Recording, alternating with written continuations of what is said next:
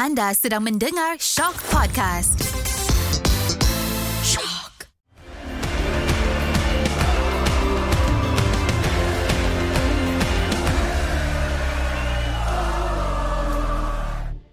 Assalamualaikum dan salam bola sepak Malaysia kepada semua pendengar Ultra Squatchy. Ha, dah episod 25 dah kita. Sekali lagi aku bersama dengan Karam akan berbual, berbicara, berborak berkenaan bola sepak Malaysia tapi kita bukan berdua lagi ya Karam. Ada lagi guest pada minggu ni. Siapa dia ni Karam? Okey. Mi- Guest minggu ni idola aku Zul Eh Zam Ai kantoi pula Eh kantoi. Aduh. Okay uh, So uh, Dia bekerja dengan Astro Arena Orangnya tak lain tak bukan Zul Hilmi Zainal Azam Yes.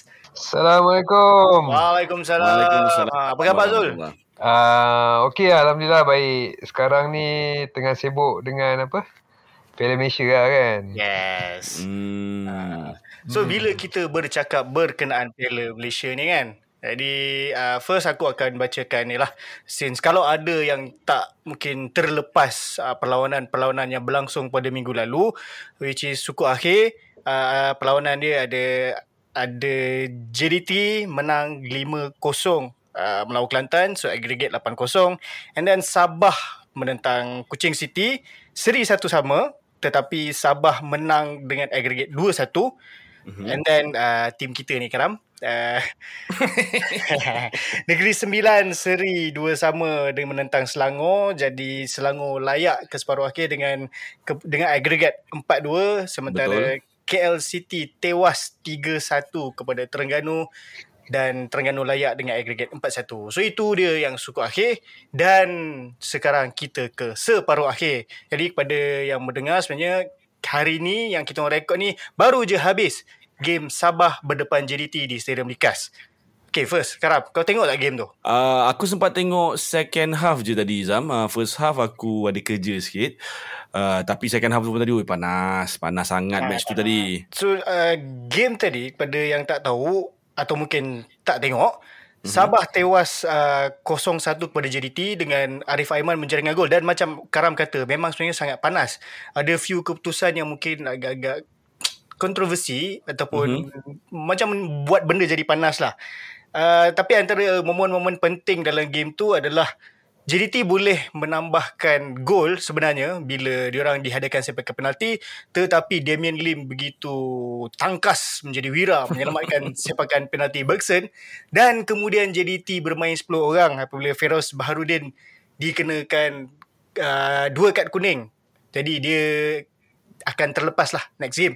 Tapi okay Zul, kau sebagai hmm. seorang wartawan sukan, Hmm. Uh, bila melihat perlawanan yang macam ni kan, adakah uh, kau rasa next game tu nanti akan menjadi lebih menarik atau mungkin kurang sedikit?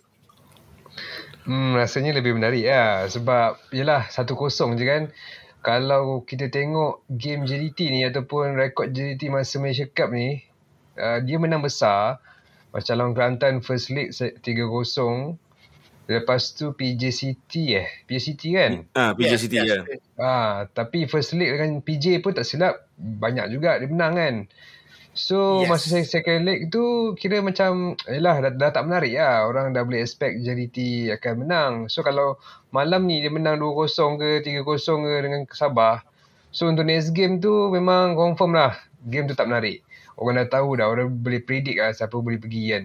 Tapi bila menang hmm. 1-0 walaupun menang dekat tempat lawan, so aku rasa memang dia boleh menang lah. Ataupun uh, dia, dia menang, game tu memang akan lebih menarik dan Sabah masih ada chance. Uh, so memang game akan bertambah lebih kalau malam ni dia panas, next game saya rasa lagi panas lah. Oh. uh. Okay Zul, uh, okay. sebab kau kau sebagai seorang wartawan sukan aku rasa kau memang familiar ha. lah dengan Datuk Kim Swee since dia dengan apa Harimau Muda lepas tu hmm. dengan Skuad Malaysia dan sekarang dengan Sabah uh, apa yang kau lihat kriteria ataupun mungkin ada something pada Datuk Kim Swee yang mungkin boleh memberikan uh, suntikan semangat pada Sabah untuk cuba bangkit balik second leg nanti Okey, sebelum aku tanya aku nak aku nak dengar jawapan Garami dulu. Ah, Asal lah pula. Kau bagi Karam. sikit. Ha, jawab okay. dia macam mana baru aku boleh tahu nak jawab kan. Sebab ni first time lah buat, buat, podcast ni. Okay, okay. Uh, aku tak rasa aku tak rasa perlawanan second leg akan tight. Ni jujur aku cakap sebab based on record JDT dekat SSI sem- hampir hampir semua menang besar. Tu pada pada pendapat aku lah. Okay. Uh, kau tengok lawan Kelantan dia menang 5-0, lawan PJ City dia menang 4-0. Uh, Liga pun di SSI aku rasa JDT menang agak selesa. So ada aura lain di SSI dan aku tak rasa mana-mana pasukan selain Pahang pun boleh boleh dapat boleh boleh dapat point lah dekat dekat, dek, boleh dapat keputusan dekat SSI. Uh, tapi Zul, aku ni bukan pakar, yang pakarnya kau. Pendapat kau ni yang penting. Okay, macam ni lah. Memang kalau on paper kita nak cakap dari segi realistik ni memanglah JDT akan pergi kan. Tapi korang kena ingat, Ong Kim Swee, Ong Kim Swee. Dia ada tactical dia. Kalau kenal Ong Kim Swee ni, dia memang pakar on defending tau. So kalau kita tengok game malam ni pun dia, dia pakai 5 defend. So aku rasa dia akan kekal juga uh, sistem yang sama. Bila orang kata uh, compact dekat bahagian pertahanan tu, memang susah lah mana-mana pasukan nak masuk. Dan aku rasa Ong Kim Siew akan guna taktikal yang sama dan tak mustahil dia boleh kekalkan orang kata apa tu uh, momentum dan juga apa hasakan JDT.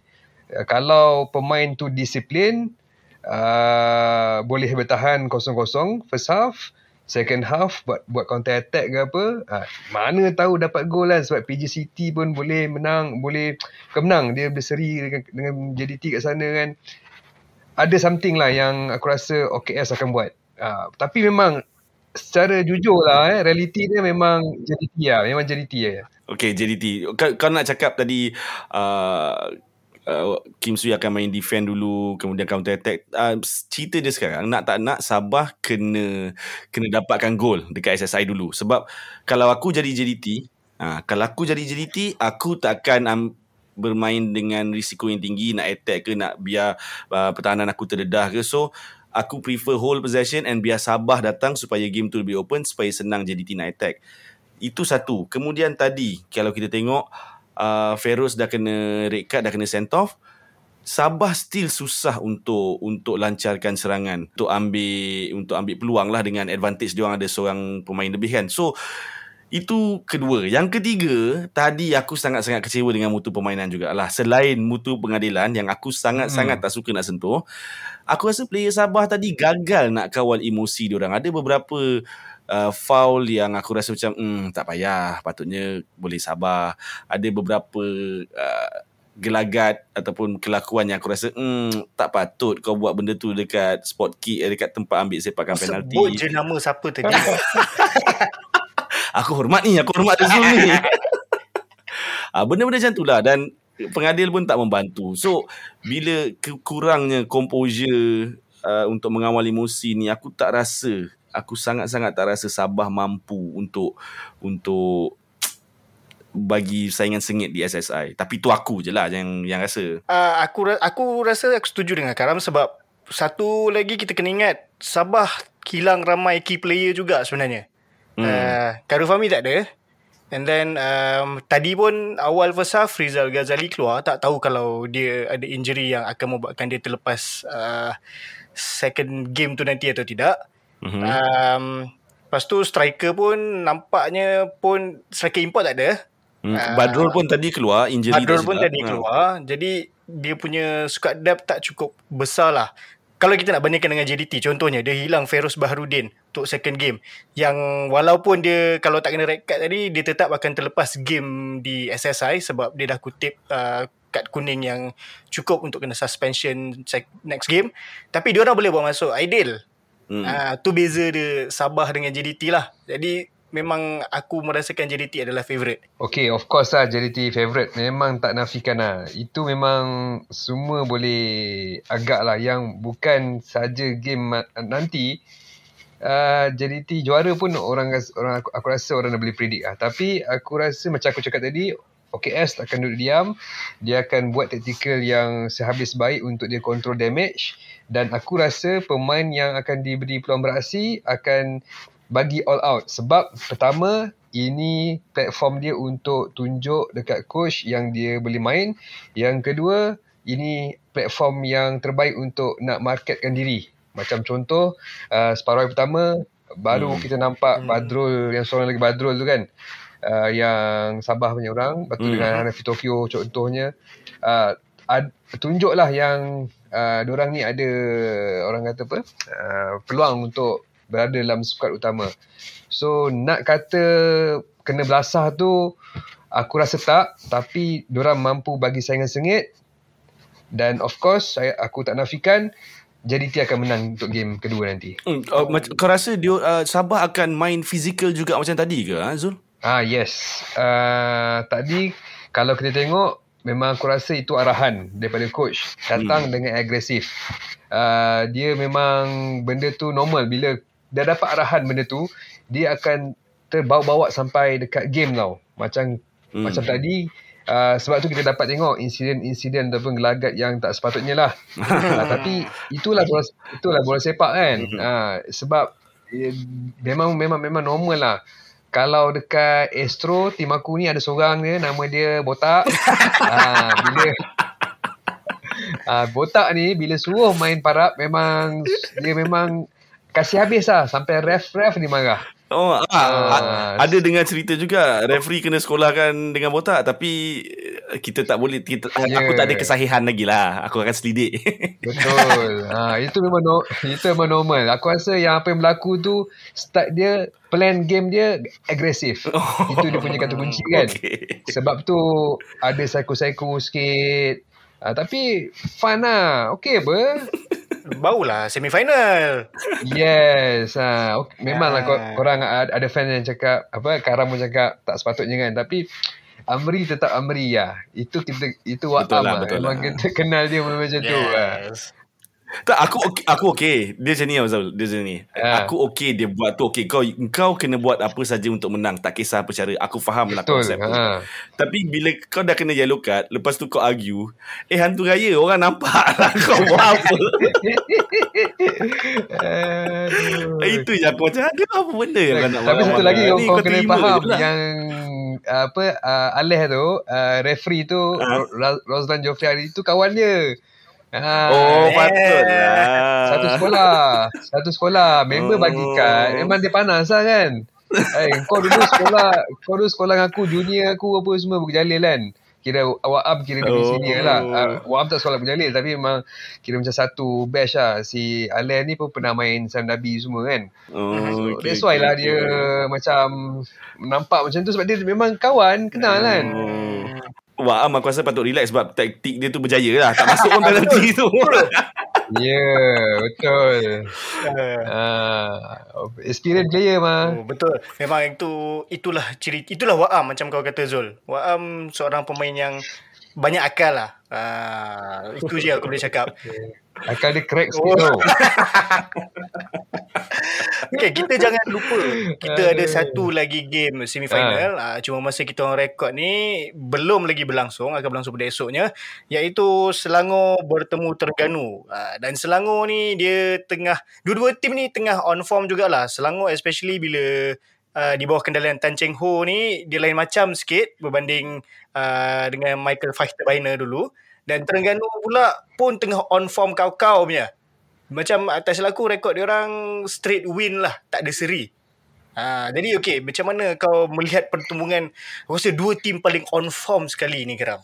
Okey, sebelum aku cakap pasal match ni, aku kena shout out dekat seorang fans Selangor. Uh, ketika di Paroi tempoh hari uh, ketika aku tengah cari parking ada berada ni jerit Karami Kamil. Lepas aku tak kenal dia aku macam tengah shell shock sekejap lepas tu dia terus cakap bang tak apa bang saya dengar saya dengar podcast abang. So bang ah, kalau abang tengah dengar ni DM saya ke dekat IG ke dekat Twitter nanti kita boleh setting minum ke macam mana eh. Ada fans. Okay back to the match. Aku rasa uh, ini aku harapkan ini sebenarnya final tapi kita tahulah tak boleh. Dan Aku berat nak cakap Terengganu yang boleh menang semifinal ni lah. Tetapi berdasarkan prestasi Selangor di bawah kendalian Tan Cheng Ho ni, still unbeaten uh, di bawah Cheng Ho. Uh, dan uh, macam kau cakap lah, corak permainan dia betul-betul berbeza. Uh, kalau nak banding dengan Michael Fightenbeiner tempoh hari, uh, dia orang punya move, attacking movement tu lebih laju. Aku rasa Mukhairi Ajmal memang memang dapat freedom yang sangat banyak untuk buat apa je dia suka. Dia boleh dribble ke dia boleh uh, long diagonal pass ke suka hati dia je dia boleh buat apa. Dan aku tak tahu kenapa ketika lawan Negeri Sembilan tu ruang yang diberikan kepada uh, Mukhairi Ajmal sangat-sangat banyak. Nampak macam dia unplayable. Kemudian Brandon Gunn lah. Brandon Gunn ni dah berusia tahu tak? Tapi dia punya work rate aku cakap engkau kalau tak ada Helison Kayon pun pada pelawat kedua-dua leg tu melawan Negeri Sembilan aku still rasa Selangor boleh menang disebabkan prestasi-prestasi pemain yang macam uh, Syah, apa tadi Bukhairi Ajmal, Brandon Gunn, uh, Quentin dan juga Syarul Nazim dan aku harapkan ni aku harap untuk semifinal ni dia akan melebihi tempoh 90 minit pada second leg nanti supaya aku lagi puas tengok. Hmm. So Zul, Hmm. Uh, kau pula punya prediction dua tim paling on form ni dan apa bezanya yang uh, kalau kau tahulah ada info-info dalam mana apa bezanya Selangor di bawah Tan Cheng Ho dengan Michael Fichtenbeiner dulu Okey, memang ini aku so, uh, tanya dekat kebanyakan coach, players dan juga management lah kan. Ah, uh, taktikal ke, um, motivasi ke ataupun uh, apa kata dressing room dan luar dress, luar padang ke apa kan. Aku tertarik dengan satu jawapan daripada seorang uh, player juga ah. Dia cakap satu je yang yang ubah tim ni. Apa tahu jawapan dia? Jawapan dia Tan Chen Ho. Itu je eh jawapan dia. Yes, Tan Chen Ho dia tactical tu tactical lah. Uh, dia maksudnya dia cakap tactical Michael Fastenbeiner pun okey, Nizam Jamil pun okey. Tapi Tan Chen Ho punya aura tu uh, lebih kepada aura. Uh, aura dia tu lah yang yang yang yang bagi different tim Selangor sekarang ni. Uh, dan bila elemen-elemen lain pun uh, bantu, uh, itu kita dapat tengoklah hasil dia sekarang. Um, dan itulah satu benda je yang yang yang dong kongsi aku perubahan Selangor adalah sebab Tan Chen Ho. Dan aku pun rasa aku agree dengan benda tu. Bukan bukan sebab taktikal ataupun bukan sebab motivasi. Okay, sebab sebelum ni aku ada cakap dalam podcast ni jugalah yang aku tak rasa tim Selangor ni cukup ada player berkualiti yang cukup untuk bagi saingan tak peduli lah Liga Super ke Piala FA ke Piala Malaysia ke. Itu pendapat aku di, uh, lepas tengok Michael Fightenbeiner bawa. Tapi kehadiran Tan Cheng Ho terus macam mengubah persepsi aku yang eh kalau dia boleh main macam ni kenapa pada awal musim hari tu dia tak main macam ni? Adakah uh, masalah injury ke tak serasi ke? Kau rasa tapi bila kau cakap penjelasan kau ni hanya kerana Tan Cheng Ho aku boleh aku memang terus faham dan boleh terima. Dan Tan Cheng Ho ni kalau orang selalu ingat uh, kegemilangan Tan Cheng Ho dengan skuad Harimau Melaya kan. Walaupun uh, Harimau Melaya tak menang apa-apa uh, bawa Tan Cheng Ho tapi mas aku rasa masa dia bawa Kedah tu dia dah tunjukkan yang dia mampu lah mampu dengan barisan pemain muda dan senior dia ketika dengan Kedah. Aku rasa dia dah buktikan kemampuan dia untuk bawa mana-mana pasukan pun untuk uh, bersaing pada peringkat tertinggi dalam saingan Liga Super dan boleh juga pergi final uh, beberapa piala kan so okey lah aku boleh terima lah jawapan kau tu. Dan dan uh, kalau nak cakap prediction tu uh, untuk game lawan Terengganu Selangor um, honestly lah aku nak Selangor pergi final kan? Sebab kau suka sebab kau suka Selangor sebab, ke? uh, tapi aku rasa Terengganu pun tengah baik kat sekarang ni. Jadi susah susah juga nak cakap nak Selangor pergi final tapi dalam dalam prestasi semasa tu ataupun dari segi kekuatan tu nampak Terengganu lebih padu lah. Sebab, okay aku bagi contoh eh. Selangor memang baik lah. Tak, tak, tak nafikan lah sekarang ni. Unbeaten. Uh, uh, kalahkan Negeri Sembilan. Sebab sebelum tu dia kalahkan semua pasukan bawah dia kan. Ranking bawah dia. Tapi bila dia kalahkan Negeri Sembilan, uh, means Selangor ada something. Okay. Tapi, uh, hmm. bila aku tengok balik, masa lawan Negeri Sembilan, dia create chances memang memang, memang baik ni. Sangat dia banyak, ya betul. Kiri kanan apa semua. Sangat banyak. Aku rasa 17 kot ada Tapi dua je gol. Hmm. Ah dua je gol. Ah satu penalti eh? Satu penalti ya. Di di di MPBJ Ah, kan? penalti satu ah. Ah dia BJ penalti satu kan. Ah so means dia punya finishing tu tak tak tak tak tak tak, tak tajam lagi tau. Tak tajam ya. Um, dia create chances okay, dia create chances okay tapi finishing dia tu belum lagi. Aku tak rasa finishing dia tak tajam, aku cuma rasa Shihan terlalu bagus. Okay betul tapi uh, ada kau nak up juga Negeri Sembilan kan. okay betul tapi ada chances yang off target. Ha, bukan on target kan. Tapi, so aku nak cakap kat sini bila buat, buat perbandingan dengan Terengganu nampak Terengganu lebih bahaya lah kat situ. Ya. Yeah. Hmm. Tapi Ah. bila bila kita bercakap pasal Terengganu, okey, uh, macam kau kau kata lah Zul. Memang dari segi serangan aku rasa Terengganu lebih tajam lah. Sebab kita tahu diorang menang besar dengan KL. Boleh kira besar lah sebab diorang menang 3-1 so agregat 4-1 dan Kepas Sherman aku ibaratkan macam Rommel season lepas di Piala Malaysia. Dia Hmm. betul-betul tengah on form. Tetapi sekarang Terengganu tengah ada masalah dalaman sikit. So adakah kau rasa itu akan memberi kesan kepada persembahan Terengganu? Totally tak. Sebab diorang ni dah aware benda ni lama dah yang masalah dalaman ni since awal musim lagi antara uh, management dengan coach and players kan uh, few players lah Hmm. uh, so memang aku rasa tak dan diorang akan main untuk coach menang nak tunjuk something dekat fans Terengganu especially untuk tunjuk okay ini yang coach yang korang takkan sambung uh, memang itu aku dah nampak daripada few games dalam Piala Malaysia ni. Majority lah pemain dalam tu main untuk coach, coach pun nak nak nak nak nak something daripada orang uh, dan aku rasa tak efek langsung lah. Apa kata kemelut dalaman pasukan Terengganu ni. Okey Zul, eh, aku nak tanya juga. Okey, kata kau dah, kau dah cakap tak efek, tapi uh, berdasarkan uh, apa yang coach Nafuzi cakap baru-baru ni uh, kontrak tu dipas kepada Kidman kemudian kepada dia. So daripada gaya dia sampaikan tu dia nampak macam tak nak sambung. Ni ni aku punya interpretasi daripada apa yang dia cakap eh. Hmm. Dan bila dia tak sambung ada beberapa pemain, pemain sebelum ni yang dah cakap kalau coach Nafuzi tak ada saya pun tak ada musim depan. Jadi apa pandangan kau terhadap pasukan Terengganu ni musim depan sekiranya coach Nafuzi tak sambung dan pemain-pemain ni tadi juga tiada di Terengganu. Ke, kalau berjaya dia orang menang Piala Malaysia ni, apa maknanya kalau kemu, musim depan Terengganu tidak lagi mempunyai kualiti yang sama? Okay.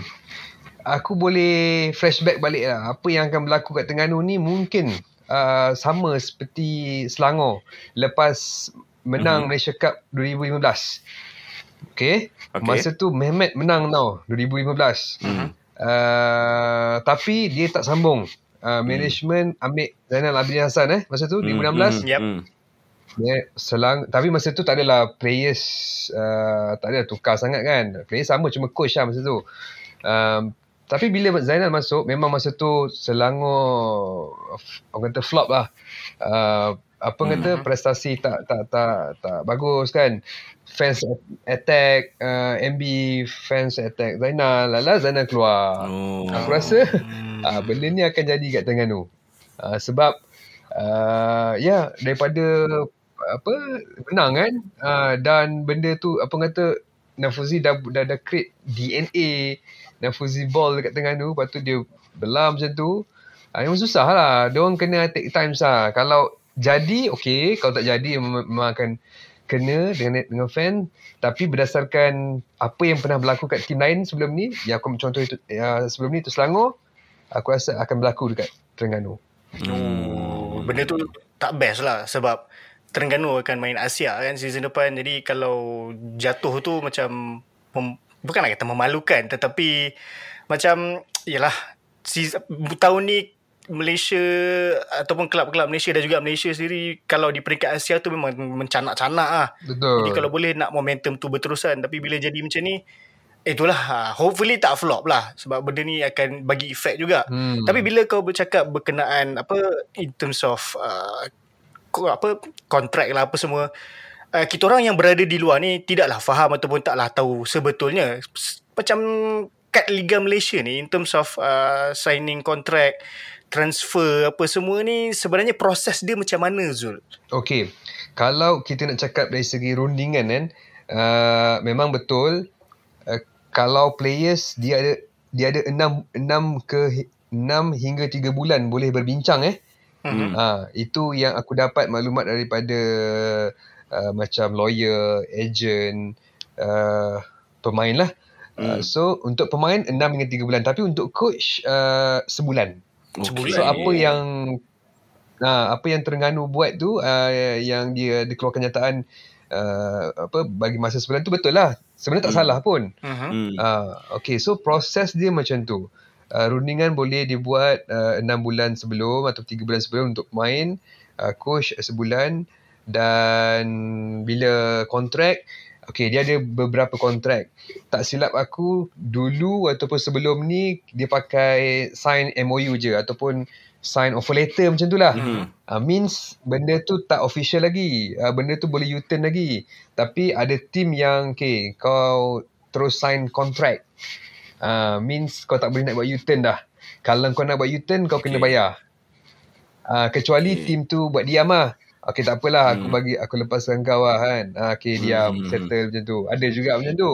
Uh, tapi itulah benda-benda yang yang dilalui oleh pemain bila menuju penghujung musim ataupun nak berpindah ke pasukan lain lah. Uh, apa membabitkan pasal kontrak ni lah. Hmm, um, okay, so ha, sebab kau dah cakap macam tu, kena coach uh, lepas kurang sebulan baru ada boleh berbincang ke apa.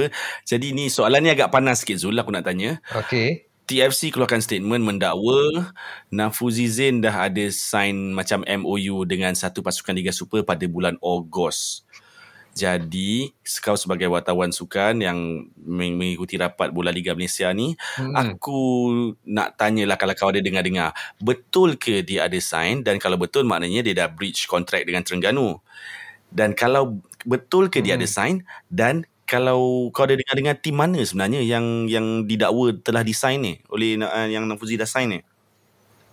Okay, first kita kena faham dia sign apa. Kalau sign MOU ataupun offer letter, aku rasa tak ada masalah. Hmm. Tapi kalau dia, dia sign contract, ada masalah. Okay. Uh, tapi hmm. sekarang ni, uh, tim, apa kata, hmm. tim asal, macam contoh Terengganu, kena make sure kalau dia nak saman lah. Hmm. Uh, dia kena make sure uh, Nafuzi hmm. sign contract apa. Uh, kalau dia boleh membuktikan Nafuzi sign uh, contract yang sahih, uh, means uh, dia boleh ambil tindakan lah uh-huh. dekat Nafuzi. Maksudnya okay. uh, kalau itu berlaku, aku rasa dia kira macam case tapping kan? Betul tak?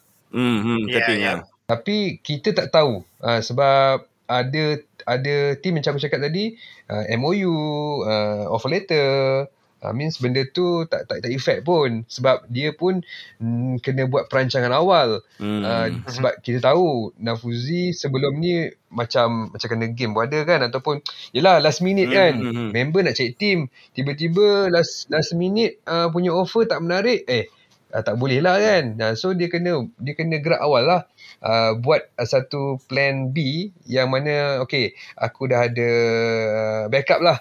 Okay. Tak kira tak kisahlah backup tu dari segi apa. Uh, jadi salah tak salah tu uh, itu aku tak sure.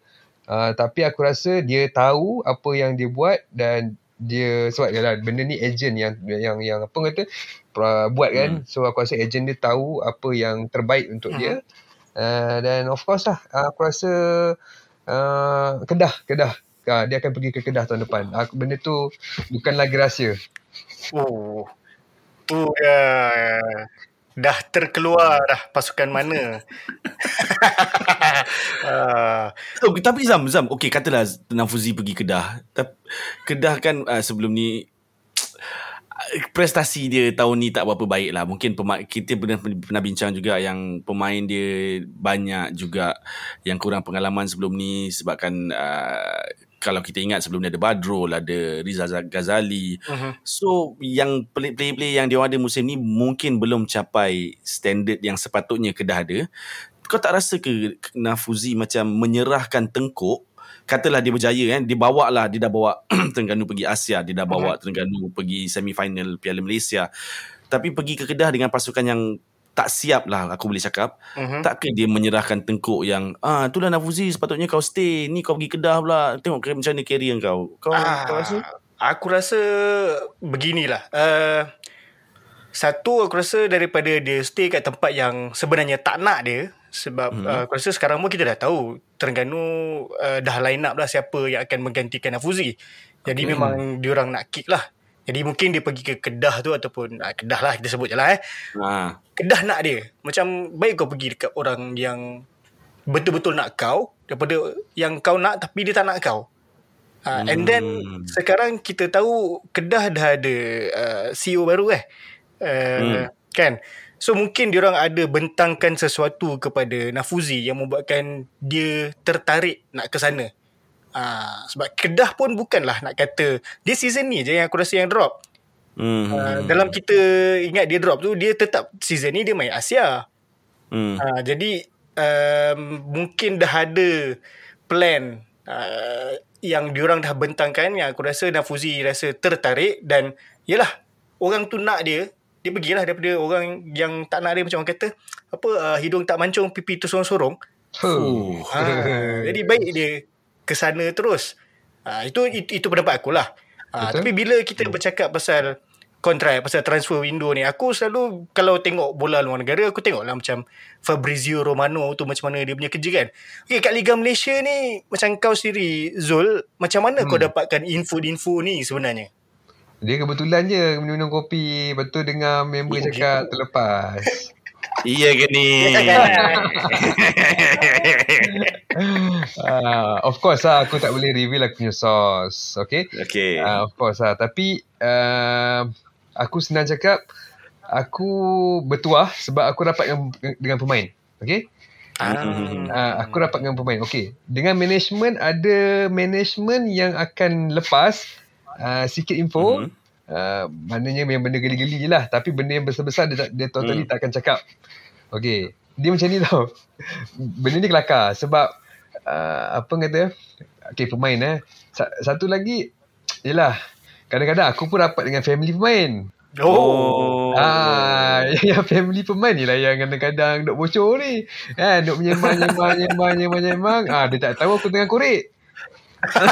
Ah, lala lepas. So, tapi tapi aku aku check and balance lah. Okay, aku dapat info tu. Okay, aku check dengan management. Aku korek kan. Tapi dia tak bagi jawapan. Tapi dia bagi hint-hint. Okay, aku dah dapat jawapan. Ah, macam tu lah. Ah, aku punya game kan. Aku punya, aku cara aku korek lah. Ah, dan aku Hmm. share sikit. Ah, aku dengar sini, tapi aku check sini. Aku dengar sini, aku check Okay. sini. So, aku dapat satu uh, benda yang okay, confirm. Tapi kalau aku tak confirm tu, aku letak lah dua team ke, tiga team ke, yang mana lebih kurang kan. Uh, Fokus yang mana betul ada tambah lah budget ni. ke.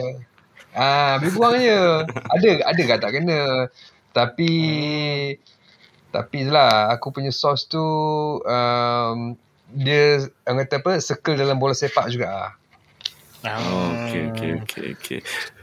So prediction kau season depan ada transfer yang mungkin mengejutkan ke? Ada satu transfer saga tapi memang, memang betul-betul kena habis Piala Malaysia. Ayo, lambat lagi Ah, ni trans- Transfer saga. Memang orang kata apa uh, ada, ada yang dah tahu juga. Uh, aku tengok aku baca kan. Aku aku nak tanya korang lah.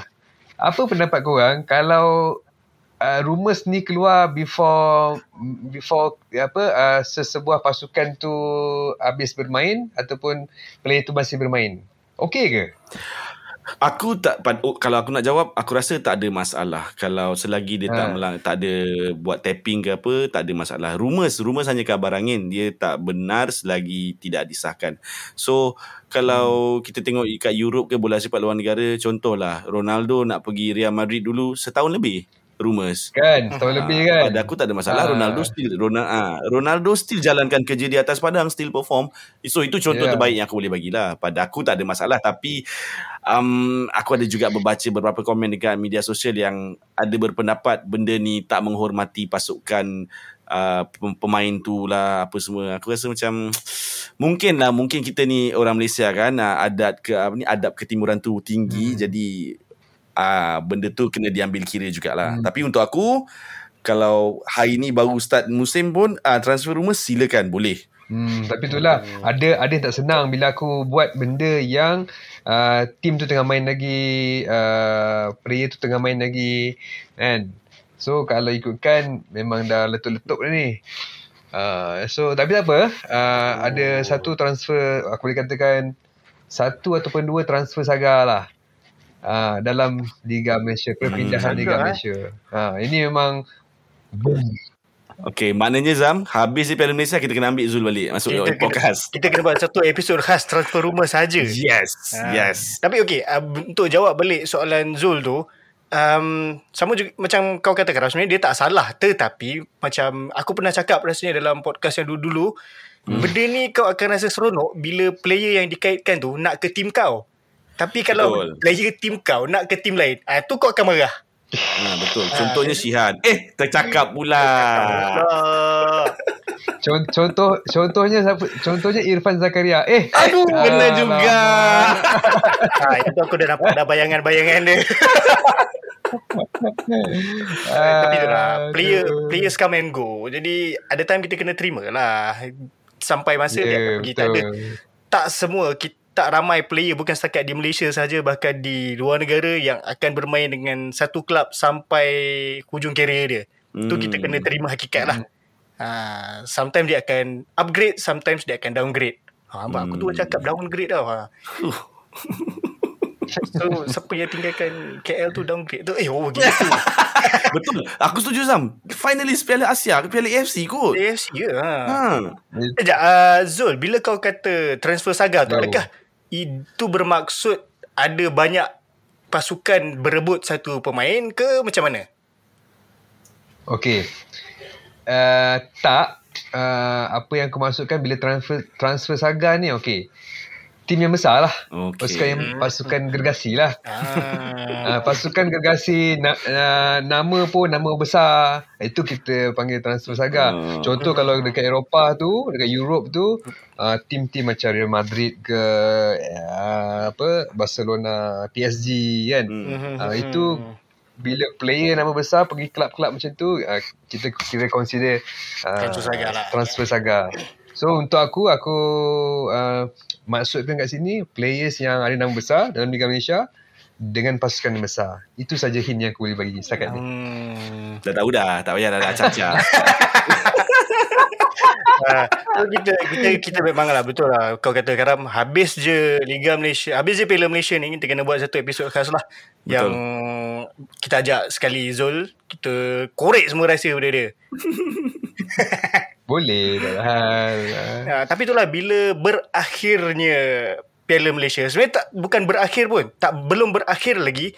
Seperti yang kita tahu, setiap empat tahun akan ada Piala Dunia. Hmm. Dan tahun ni sebab biasanya Piala Dunia ni dia buat tengah tahun. Ajaibnya yang kali ni sebab bermain di Qatar, dia nakkan cuaca yang sejuk sedikit dia main hujung tahun. Mm-hmm. Dan setakat yang aku tengok ada dua perlawanan yang akan clash dengan Piala Malaysia. Satu ialah game England bertemu Iran yang akan uh, bertembung dengan perlawanan separuh akhir kedua di antara Terengganu menentang Selangor iaitu pada 21 November nanti dan mm-hmm. juga 26 November nanti Poland bertemu Arab Saudi yang tu akan clash dengan final Piala Malaysia. Jadi okey, aku tanya kau dululah hmm. Karam. Adakah ini akan uh, adakah Piala Dunia ni akan menyebabkan kurangnya sambutan terhadap Piala Malaysia ni nanti? Okey, uh, Clash. Aku harap tidak lah Zam. Aku harap tidak. Aku aku rasa penyokong Terengganu dan Selangor Uh, okay, first penyokong Terengganu, orang tahu pasukan orang kuat macam mana uh, on form. Jadi aku rasa penyokong Terengganu akan penuhkan stadium. Tetapi penyokong Selangor ni yang sejak kehadiran Tan Cheng Ho ni tiba-tiba ramai balik. abang abang abang Mafla yang dekat stadium tu jangan marah abang eh saya gurau ni. uh, mungkin akan terjejas kot. Aku rasa lah mungkin akan terjejas tapi macam aku harap macam aku kata tadi aku harap ya stadium still akan ramai lah sebab Piala Malaysia ni dah nak habis and World Cup grouping ni aku rasa kebanyakan kumpulan peringkat kumpulan tu macam dah boleh dijangka siapa yang layak ke pusingan kalah mati. Uh-huh. Uh, so better apa pendapat aku better habiskan dulu Piala Malaysia ni lah untuk penyokong-penyokong tempatan. Sekejap, ada ada ada ada orang sokong England ke ni? Mana lah tahu ramai penyokong EPL dekat Malaysia ni. Mestilah ada yang sokong England. Aku sokong Malaysia Zul, aku sokong Malaysia. Kau tipu ke apa? okay. Uh, tak, saja menganjing dengan England. Aku aku tak ada England. okay, the thing is, okay, aku aku tak aku rasa aku tak ada tak rasa yang contoh penyokong Terengganu, Selangor atau siapa saja dua tim yang akan ke final Piala Malaysia ni, aku rasa akan turun uh, dan akan sokong sebab ini ya. piala yeah. juga tapi mungkin akan menjejaskan sedikit dari segi nak menarik penyokong neutral macam penyokong tim-tim yang dah terkeluar lah ha, hmm. okay, bila benda macam ni kau sebagai macam kau okay Zul kau rasa hmm.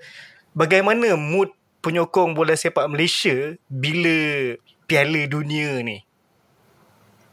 Ada efek sikit. Ada efek sikit confirm. Sebab bila World Cup kan um, man, um, aku setuju yang kau cakap tu yang neutral tu akan pergi ke tengok World Cup. Dia tak akan tengok Piala Malaysia. Hmm.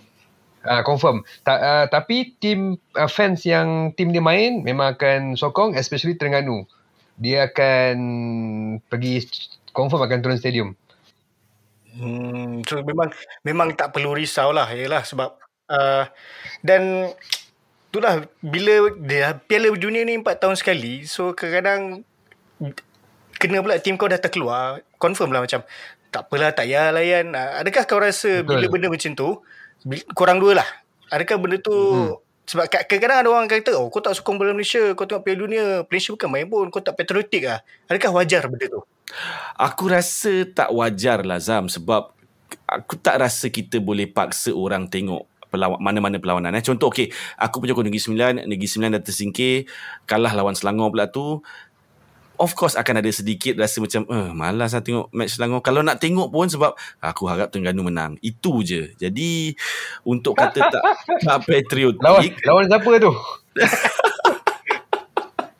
Tapi hmm. aku rasa untuk kata tak patriotik tak wajar sebab Piala Dunia macam kau cakap tadi 4 tahun sekali. So tahun ni je lah yang kita boleh tengok Piala Dunia yang 4 tahun sekali ni dan malangnya lah malangnya dia berlangsung di ujung tahun bukannya waktu sama lah macam dia orang cakap. Jadi itu je lah kot yang yang yang apa ni akan men, mungkin macam uh, Zul cakap ni uh, menjejaskan sedikit bilangan penyokong yang ke stadium. Tapi kalau tak pergi stadium pun aku yakin mereka yang di rumah akan buka satu skrin uh, Piala Malaysia, satu skrin lagi Piala Dunia. Yakin kau eh? Yakin. uh, kau pula macam mana Zul? Logik ke orang nak kata kalau tak tengok Piala Malaysia ni tapi tengok Piala Dunia ni orang kata kurang patriotik dia. Hmm, aku rasa uh, betul. Uh, logik tu ada logik sikit sebab sekarang sekarang sekarang pun kita dah nampak uh, kebanyakan orang ah memang dia mengagungkan EPL lah kan contoh kan. Mm-hmm. Tapi kita tak boleh salahkan orang tau. Sebab kita tengoklah bola sepak Malaysia kita macam mana kan. Uh, tak boleh salahkan. Tapi apa boleh buat. Itu yang apa apa yang berlaku dalam bola sepak Malaysia. Uh, ada logik sikit. Tapi kita tak boleh salahkan orang. Uh, walaupun orang tak ada apa patriotisme tu. Uh, sebab orang punya demand tinggi. Uh, sebab kalau kita ambil contoh EPL pun dah dah dah dah dah, dah salah satu dah salah satu contoh yang yang kau nak jadikan apa bandingan antara World Cup kan. Uh, uh-huh. dekat dalam kawan-kawan rapat aku pun ada macam ni. Ha uh, yang yang mengata botak ke ni? Mengata botak ke ni? ah kan. Ah so ada uh, macam kalau Nizam cakap apa logik ke diorang ni tak patriotisme tu ada aku rasa logik sikit tapi aku tak salahkan orang. Hmm. hmm. Yalah 4 tahun sekali kan dia ibarat hari raya lah tapi hari raya Lagi, yeah, celebrate 4, 4 tahun, tahun sekali. sekali. Ah, uh, jadi apa-apa kita kena ucapkan terima kasih lah pada Zul kerana sudi uh, menjadi tetamu kita pada hari ni. Banyak hmm. benda yang kita dah korek dan kita akan korek lagi nanti bila kita yes. panggil lagi sekali. So terima kasih Zul. Sama-sama. Wah, syok uh, lah. Best kan? Ah, Azal. betul. Okey, sebelum sebelum uh, nak tamatkan podcast pada uh, episod kali ni, Hmm. saja nak remind sempena satu aku nak kena remind yang kepada anda semua minggu ni adalah uh, pilihan raya umum negara. Jadi pada yang berdaftar tu janganlah lupa turun mengundi. Yeah. Ah, Alalang dah cuti dah dah di announce cuti tu so turunlah. Bukanlah bukanlah kita nak melibatkan politik tapi benda tu tanggungjawab pada negara lah. Ah, Betul. dalam betul, kita betul. menyokong budaya sepak Malaysia ini pun tanggungjawab kita dan bila sebut pasal mengundi ni saja nak bagi tahu yang Ultra Squatchy telah dinominasi untuk Short Podcast of the Year dan juga Short Most Popular Podcast. Ah, untuk anugerah mantap. untuk anugerah uh, uh, shock. Jadi tunggu 1 Disember nanti baru boleh mula mengundi kita orang. So hujung minggu ni korang undi dulu PRU, 1 Disember nanti korang undi kita orang. Nanti kita orang bentang manifesto. Eh, Dan, uh, tapi Zam kita kena kita kena ucap terima kasih jugalah kat semua yang mendengar. Kalau yeah. korang semua tak dengar, tak bagi sokongan kepada Ultra Squatchy, mungkin tak dicalonkan. Jadi uh, bila dah dicalonkan anugerah uh, popular podcast anugerah podcast of the year. So aku rasa aku dengan Nizam setidaknya mungkinlah dah buat something good untuk bola sepak Malaysia untuk daripada penyokong kepada penyokong. Jadi kita orang harap teruskan sokongan kepada Ultra Squatchy juga jangan lupa undi sebab aku rasa aku nak bawa balik anugerah tu nak tunjuk kat mak bapak aku, nak, mantap. aku nak pegang undi tu apa baring atas katil tidur. Tapi kita kena belah dua lah sekarang. Tak apalah kau ambil sehari lepas tu kau ambil Tapi tapi barang jadi ni, barang jadi ni atas kuaci ni, barang jadi. Ah, oh terima kasih tu terima kasih tak buat sedap eh tak buat sedap eh tak. Uh, dan dan lagi satu aku, uh, last kali aku kena bagi tahu kenapa tadi aku borak pasal Piala Dunia sebab ada something special, ada satu istimewa sebenarnya yang Ultra Squatchy nak buat untuk Piala Dunia. Apa dia tu nanti korang tunggulah. Ah, uh, Hmm. tunggulah bila nanti kita announce. Uh, jadi itu sahaja untuk episod kali ini. Uh, ya, seperti yang selalu kita orang cakap, jangan lupa teruskan menyokong bola sepak Malaysia. Bye. jumpa lagi